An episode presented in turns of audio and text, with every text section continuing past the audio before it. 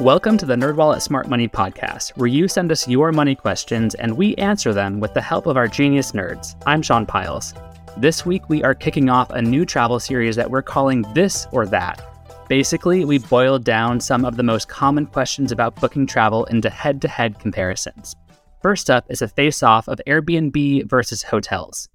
Booking Airbnbs used to be one of the go to ways to save on lodging, but these days, cleaning fees have skyrocketed, and guests aren't getting the same hospitality that they used to. NerdWallet's travel team did an analysis of over 1,000 Airbnb reservations to see how much people can really expect to spend on Airbnbs. NerdWallet travel writer Sam Kemmis is here today to tell us about the results. Sam, welcome back to Smart Money.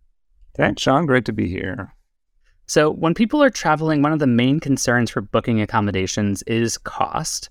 And it's a bit hard to compare whether a hotel or an Airbnb is cheaper because that varies so much based on each property. But Airbnb cleaning fees are an easy cost to compare. You have to pay them when you book an Airbnb, and you don't have to pay them when you book a hotel. According to the data your team collected, how much are Airbnb cleaning fees on average? Yeah, so they vary quite a bit. You know, they there are properties with no cleaning fees, and then there are properties with several hundred dollar cleaning fees. What we found was that the median cleaning fee on a listing on a one night stay was $75. Okay. What strikes me is that that could be almost the cost of a night staying at a kind of cheap hotel. It seems expensive to me. Yeah, totally. And that's the thing about Airbnb is if you're staying just one night, you're going to get hit with that cleaning fee on top of whatever the rate is. That's sort of baked into the price. And mm-hmm. it can be a huge part of the price. I mean, that we found that that was about 20 to 30% of the listed price, uh, meaning that the cheaper the Airbnb, the cheaper the cleaning fee, but there are like some big exceptions. If I was a cynical person, I would say that people and Airbnb are using cleaning fees to disguise the true cost of one of these rentals. Yes. And I, I could go on and on. You know, it's this thing that's been going on in the travel industry over the last decade or so called drip pricing. And it's this idea that prices are dripped out throughout the checkout flow. And mm-hmm. that by the time you check out, you're basically so exhausted uh, mentally from all of these add on fees that you just say, oh, whatever, I'll just pay it. Yeah, I've been there. Also, listeners may hear that my neighbors are doing some yard work right now. So if you hear a sawing or buzzing or blowing, that's what's going on. Hey, and my toddler is screaming, so they may also hear that. Background noise galore. All part of the fun. Okay. Well, one thing that I wanted to mention is that I've stayed at Airbnbs that not only have cleaning fees, but all these instructions, what I'm supposed to do before I check out. Things like taking out the trash and taking the sheets off the bed. And I find that a little bit annoying, honestly, because I'm trying to be on vacation, not have to clean. But when you add on the cleaning fee on top of all these things that I have to do, I start to wonder whether it's really worth it to pay more for a hotel that doesn't have a cleaning fee. Yeah, that makes sense. And I share your frustration. There's like nothing worse than paying a hundred dollar cleaning fee and then being asked to, you know, empty the dishwasher before you go or whatever it mm-hmm. is. I begin to wonder what the cleaning fee is actually going toward. Yeah, exactly. And I mean, you know, it often does go towards a professional cleaner who comes in after the fact, but it's still a little frustrating.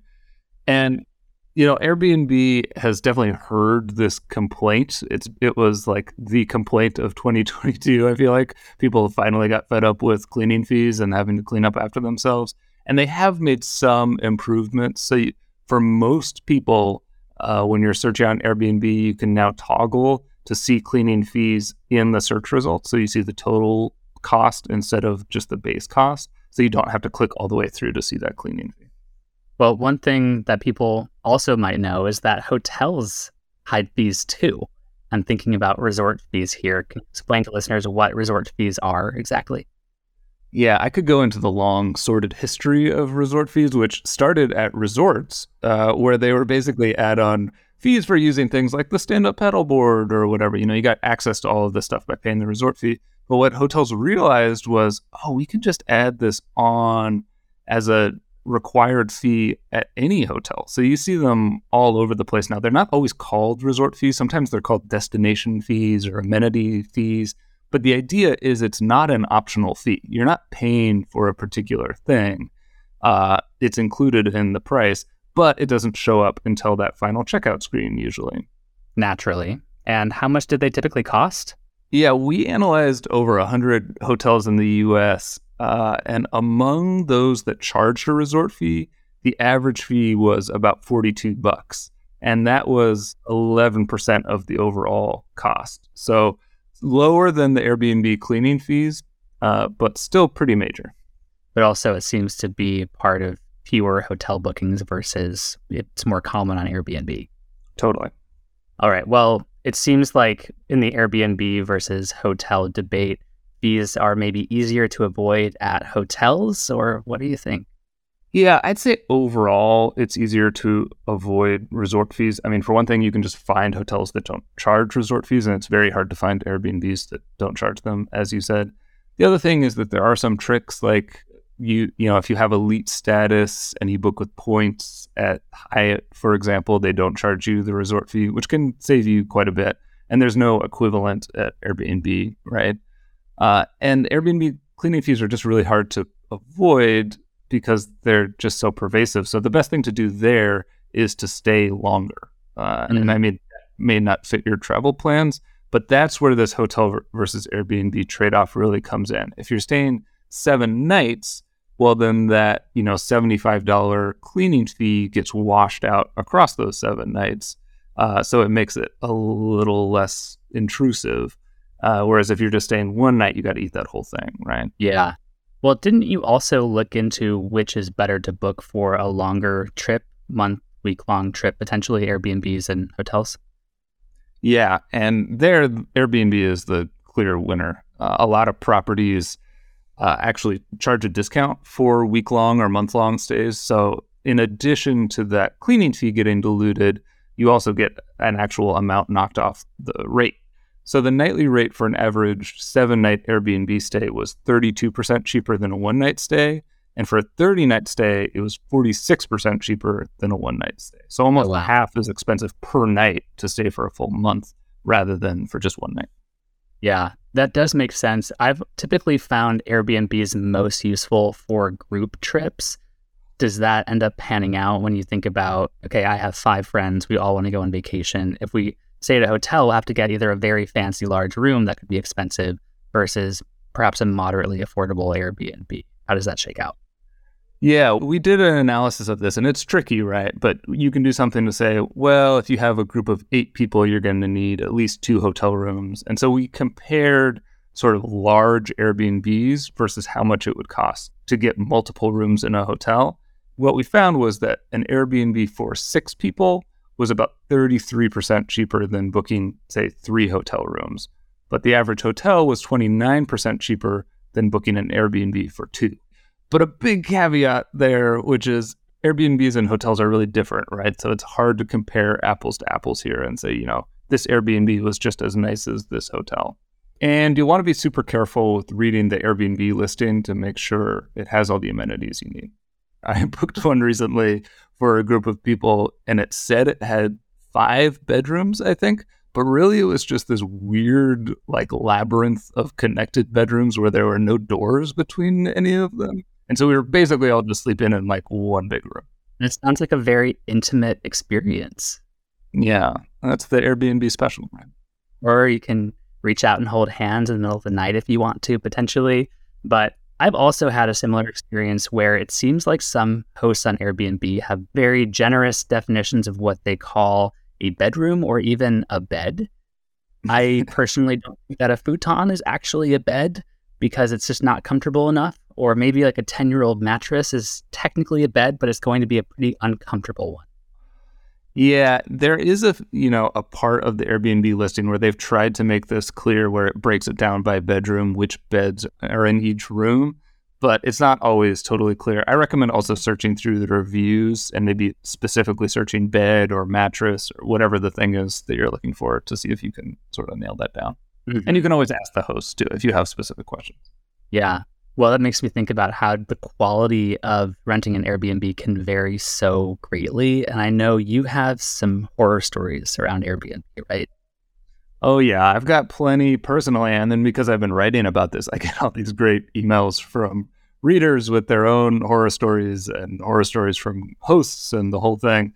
But one the most memorable was one of our coworkers woke up with a bullet hole in her window that was not there the night before, so she didn't hear the shot, but yeah, a bullet passed through her Airbnb. They never found the bullet, which is also interesting. And then I had at that same one that had all of the bedrooms that were connected, there was a bat in that got in, and uh, we weren't able to open the windows in the top where it was. So we just had to. There was like one window that we could open, and we were like running around with brooms trying to get it out. We couldn't get it out, so we just ended up all sleeping basically in the basement with the window open up there, just hoping that the bat would leave and we think it did, but we're still not totally sure. And then Jeez. I've heard, yeah, I've heard tons of horror stories from hosts. You know, a lot of parties. That's the big thing for hosts: parties and mm-hmm. animals that were not mm. supposed to be there. And uh, several hosts have told me that guests have used silly string at their properties, which apparently can stain the walls and carpet. So uh, I guess that's a horror story if you're a host. And honestly, it's been helpful for me to hear from the hosts all of these horror stories because it kind of gives me a sense of why they have so many rules and why they have such high cleaning fees. Because honestly, they have to clean up after a lot of parties. Yeah, I mean, I've thought about Airbnb being my place in the past, and the thought of cleaning up after strangers who are treating my house as a party pad has made me not want to do that. So I totally understand the difficulty and the stress that would go into being a host.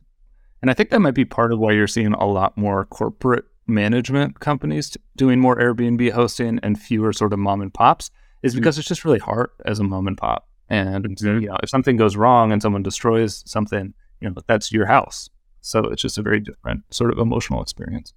Yeah. Well, now I want to talk about when you think a hotel might be a better bet versus an Airbnb, even if a hotel might be slightly more expensive than Airbnb. It comes down to what you're looking for, right? And I think if you're looking for 24 7 service, then a hotel is clearly the winner. I just stayed at a hotel two weeks ago where the heat wasn't working in the room, which I discovered at one in the morning when it was absolutely freezing.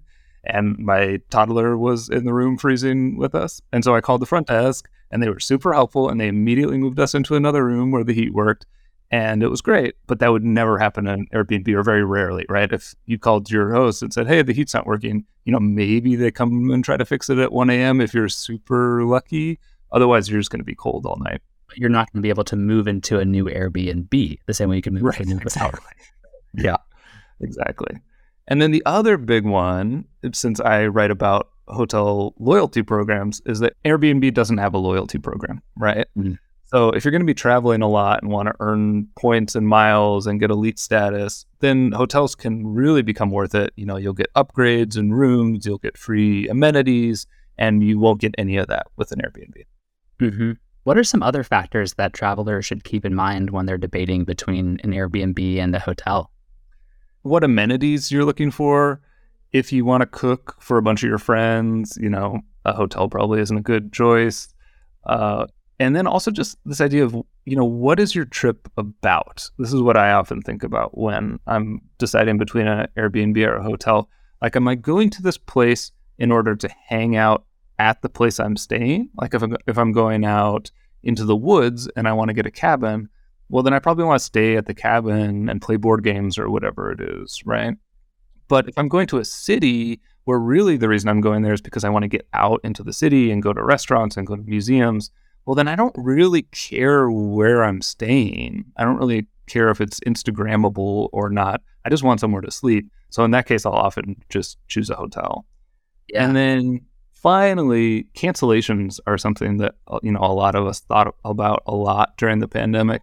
And generally, hotels have better cancellation policies than Airbnbs uh, because the Airbnb hosts themselves set the policy. It's not a blanket policy across all of Airbnb. Got it. Going back to your point around the purpose of your trip and which might be better, I think sometimes it can also depend on what phase of a trip you might be in. I'm thinking about a vacation that I took with my friends last year where we all met up in LA and then we went out to Joshua Tree. And when we first got to LA, we had a quick Airbnb for a night, drove out to Joshua Tree, stayed at a beautiful Airbnb there for a few days that had a great kitchen, it had a hot tub, an incredible view of the area. When we were heading back to LA, we stayed at a hotel for a single night. And at that point, we weren't really in luxuriate and chill mode. We were more like, okay, let's have one final night in LA. We'll go out and get a good meal. The next day, we all have to catch flights back home. So it was more about the sheer efficiency of getting a hotel versus hanging out at an Airbnb. Yeah, totally. Yeah, I'm a big fan of airport hotels for that very reason. Like, I just want to mm-hmm. crash and get up and catch the shuttle to my flight. And yeah, I don't care how, how fancy it is. Yeah. Okay, well, I have one last question for you. We've talked a lot about Airbnb specifically this episode, but there are other options like VRBO. Are they typically plagued by the same issues that Airbnb has, or does it vary platform to platform? It definitely varies platform to platform, and there are pros and cons. I was interested in this last year, and so I did a direct comparison between Airbnb and Vrbo, which is how they like us to pronounce it now. And, you know, I was looking for some ways in which Vrbo was better than Airbnb. And honestly, I had a hard time finding any. Airbnb, the website just works better. They've got more options. It's just a little bit slicker. Vrbo sort of positions itself as being family friendly because all of the properties are standalone, they're not shared. So you always have the place to yourself but it's very easy to search for standalone places on Airbnb. So that's not really a big differentiator. It's almost like Vrbo is limiting the types of offerings that they have, or maybe no great benefit on their end. Yeah, I see what they're trying to do because Airbnb has this reputation of being sort of, you know, a grimier, you know, couch surfing sort of experience. You know, what I didn't do in my comparison was comparing the properties to each other because I would have to stay at you know 10,000 different properties to determine whether Airbnb or Vrbos are generally better. But my gut tells me that there's actually not a big difference, in part because a lot of properties are actually listed on both platforms. And like kind of what I came out of that wondering is this question of, you know, is Airbnb really the problem when people complain, or is it just this whole, you know, home sharing industry in the same way that you know, is Uber really a problem? Or is it that the business model of ride sharing has some kinks to it that no one's ever going to work out? Okay, well, Sam, can you please share with us your takeaway tips? Sure.